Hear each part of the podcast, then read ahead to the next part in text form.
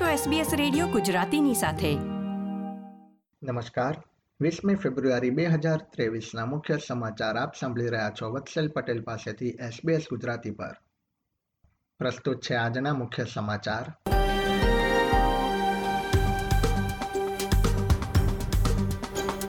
નિવૃત્તિની વય અગાઉ સુપર એન્યુએશન ન વાપરી શકાય તેવા ફેરફાર અમલમાં લાવવાનો ટ્રેઝરરનો સંકેત. ઓસ્ટ્રેલિયન નાગરિકનું શાર્ક દ્વારા થયેલા હુમલામાં મોત અને Australian test captain Pat Cummins ભારતનો પ્રવાસ છોડી ઓસ્ટ્રેલિયા પરત ફર્યો.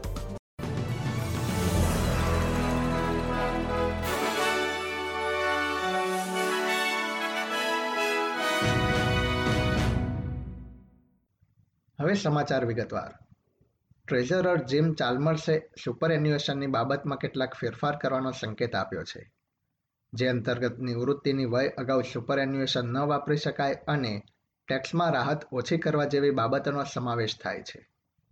તેમણે સિડની ખાતેના પોતાના સંબોધનમાં સુપર એન્યુએશનની કાયદાકીય વ્યાખ્યા બનાવવા પર ભાર મૂક્યો હતો, જે માત્ર નિવૃત્તિ વેતન છે અને તે અન્ય કોઈ ખર્ચમાં વાપરી ન શકાય. તેમણે અગાઉની મોરિસન સરકાર દ્વારા મહામારી દરમિયાન સુપર એન્યુએશન ઉપાડવાની છૂટના નિયમની પણ ટીકા કરી હતી. તે સમયે ઓસ્ટ્રેલિયાના રહેવાસીઓએ કુલ છત્રીસ બિલિયન ડોલરની રકમ ઉપાડી હતી. બીજી તરફ, કેન્દ્રીય વિરોધ પક્ષના આસિસ્ટન્ટ મિનિસ્ટર સ્ટુઅર્ટ રોબર્ટે ટ્રેઝરરની યોજનાઓની ટીકા કરી છે. તેમણે સુપર એન્યુએશનના બદલે ઓસ્ટ્રેલિયાના રહેવાસીઓ પર વધુ ધ્યાન દોરવા જણાવ્યું હતું. પાપુઆ ન્યૂ ગિનીના અંતરિયાળ વિસ્તારમાં ઓસ્ટ્રેલિયન પ્રોફેસર તથા તેમના ત્રણ સહકર્મીઓનું અપહરણ કરવામાં આવ્યું હોવાની માહિતી પ્રાપ્ત થઈ રહી છે. મળતી વિગતો પ્રમાણે ચાર સંશોધકોને વીસ જેટલા હથિયારયુક્ત જૂથ દ્વારા બંધક બનાવવામાં આવ્યા હતા. આ ઘટના હાઇલેન્ડ્સ વિસ્તારમાં બની હતી. તેમને છોડવા માટે જૂથ દ્વારા પીએનજી તથા ઓસ્ટ્રેલિયન સરકાર પાસેથી એક પોઈન્ટ ચાર મિલિયન ડોલરની માંગ કરવામાં આવી છે. ઓસ્ટ્રેલિયાના એક નાગરિકનું ન્યૂ કેલેડોનિયાની રાજધાની નૌમિયા ખાતે શાર્ક દ્વારા થયેલા હુમલામાં મૃત્યુ થયું છે. મળતી વિગતો પ્રમાણે ઓગણસાઠ વર્ષીય વ્યક્તિ બીચ રિસોર્ટથી એકસો પચાસ મીટર દૂર દરિયામાં સ્વિમિંગ કરી રહી હતી. ત્યાં શાર્કે તેની પર હુમલો કર્યો હતો. નજીકમાં જ સેલિંગ કરી રહેલી બે વ્યક્તિઓ તેને કિનારા પર લાવી હતી જ્યાં તેને સીપીઆર આપવામાં આવ્યો હતો, પરંતુ તેનું ઘટના સ્થળે જ મૃત્યુ થયું હતું. મિલ્ડુરા ખાતે મરે નદીમાં એક બોટ ઊંધી વળી ગયા બાદ ગુમ થયેલી એક વ્યક્તિનું મૃત શરીર મળી આવ્યું છે. પોલીસના જણાવ્યા પ્રમાણે ચાર પુરુષો શનિવારે સાંજે નાની બોટમાં હતા ત્યારે તે ઊંધી વળી ગઈ હતી. જેમાંથી ત્રણ પુરુષો કિનારે પરત ફર્યા હતા જ્યારે ચોત્રીસ વર્ષીય પુરુષ ગુમ થયો હતો. વિક્ટોરિયન તથા ન્યૂ સાઉથ વેલ્સ પોલીસ દ્વારા શોધખોળ શરૂ કરાયા બાદ સોમવારે બપોરે તેનું મૃત શરીર મળી આવ્યું હતું. ન્યૂ સાઉથ વેલ્સનો લેબર પક્ષ રાજ્યમાં સોલર પેનલનો ઉપયોગ થાય તે માટે લોકોને પ્રોત્સાહિત કરશે. પક્ષના નેતા ક્રિસ મિન્સે જણાવ્યું હતું કે કમ્યુનિટી બેટરી યોજના એનર્જી સિક્યુરિટી કોર્પોરેશન દ્વારા અમલમાં મૂકવામાં આવશે, જે અંતર્ગત તેમનો પક્ષ રિન્યુએબલ એનર્જીમાં રોકાણ કરવા માંગે છે. તેમણે ઉમેર્યું હતું કે આ યોજના દ્વારા ઘરો સોલર પેનલ લગાવીને બેટરી ટેકનોલોજીનો ઉપયોગ કરી શકશે. ઉચ્ચ શિક્ષણ છેલ્લા પંદર વર્ષમાં તેની સૌથી મોટી સમીક્ષા કરવા જઈ રહ્યું છે.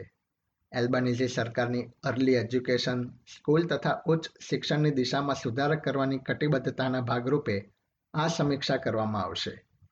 શિક્ષણ મંત્રી જેસન ક્લેર શિક્ષણ ક્ષેત્ર સાથે જોડાયેલા સમૂહ, કર્મચારીઓ તથા વિદ્યાર્થીઓ અને તજજ્ઞોને મળશે. જ્યારે બુધવારે professor Mary O Kane AO Canberra ખાતે યોજાનારી યુનિવર્સિટી કોન્ફરન્સમાં આ અંગે પેપર રજૂ કરશે. મંત્રી ક્લેરે જણાવ્યું હતું કે આ સમીક્ષાનો ઉદ્દેશ્ય વધુ વિદ્યાર્થીઓ શિક્ષણને વ્યવસાય તરીકે અપનાવે તે માટે પ્રોત્સાહિત કરવાનો છે. નવા અભ્યાસના જણાવ્યા પ્રમાણે, ઉચ્ચ શિક્ષણ ક્ષેત્રમાં કાર્ય કરતા કર્મચારીઓએ છેલ્લા ત્રણ વર્ષમાં વેતન ચોરી હેઠળ ત્યાસી પોઈન્ટ ચાર મિલિયન ડોલર ગુમાવ્યા છે. તે નેશનલ ટેરેટરી એજ્યુકેશન યુનિયનમાં પ્રસિદ્ધ થયેલી વિગતો મુજબ, વાસ્તવિક રકમ હજી ઘણી ઊંચી છે કારણ કે ત્રણ કેસની વિગતો હજી જાહેર કરવામાં આવી નથી. યુનિયનના રાષ્ટ્રીય પ્રમુખ ડોક્ટર એલિસન બાર્નેસે જણાવ્યું હતું કે આગામી સમયમાં વેતન ચોરીનો આંકડો વધી શકે છે. સાઉથ ઓસ્ટ્રેલિયામાં અઠવાડિયાના અંત સુધી હીટવેવની ચેતવણી જારી કરવામાં આવી છે. વર્તમાન સમયમાં પશ્ચિમ તથા દક્ષિણ ઓસ્ટ્રેલિયાના કેટલાક વિસ્તારોમાં છેલ્લા અમુક વર્ષોનું સૌથી ઊંચું તાપમાન નોંધાયું છે. સોમવાર તથા મંગળવારે ઓસ્ટ્રેલિયાના દક્ષિણ ભાગોમાં ગરમ તાપમાન યથાવત રહે તેવી શક્યતા છે. ઉલ્લેખનીય છે કે વેસ્ટર્ન ઓસ્ટ્રેલિયાના કેટલાક ભાગોમાં તાપમાનનો પારો ચાલીસ ડિગ્રીને પાર કરી ગયો હતો. સાઉથ ઓસ્ટ્રેલિયાના એડિલેડમાં બુધવારે તાપમાન ચાલીસ ડિગ્રી સુધી પહોંચે તેવું અનુમાન છે. રમતના સમાચારોમાં, Australian test captain Pat Cummins વ્યક્તિગત કારણોસર ભારતનો પ્રવાસ છોડીને વતન પરત ફર્યો છે. ઓગણત્રીસ વર્ષીય ખેલાડી પરિવારમાં માંદગીના કારણે આગામી કેટલાક દિવસ સિડનીમાં રહેશે. તે ઇન્દોર ખાતે રમાનારી ત્રીજી ટેસ્ટ મેચ અગાઉ ટીમ સાથે ફરીથી જોડાય તેવી શક્યતા છે. શ્રેણીની ત્રીજી ટેસ્ટ મેચ પહેલી માર્ચથી રમાશે. ભારતીય ટીમ હાલમાં શ્રેણીમાં બે શૂન્યથી આગળ છે. એસબીએસ ગુજરાતી પર આ હતા વીસમી ફેબ્રુઆરી સોમવાર બપોરે ચાર વાગ્યા સુધીના મુખ્ય સમાચાર. આ પ્રકારની વધુ માહિતી મેળવવા માંગો છો? અમને સાંભળી શકશો Apple podcast Google podcast Spotify કે જ્યાં પણ તમે તમારા પોડકાસ્ટ મેળવતા હોવ.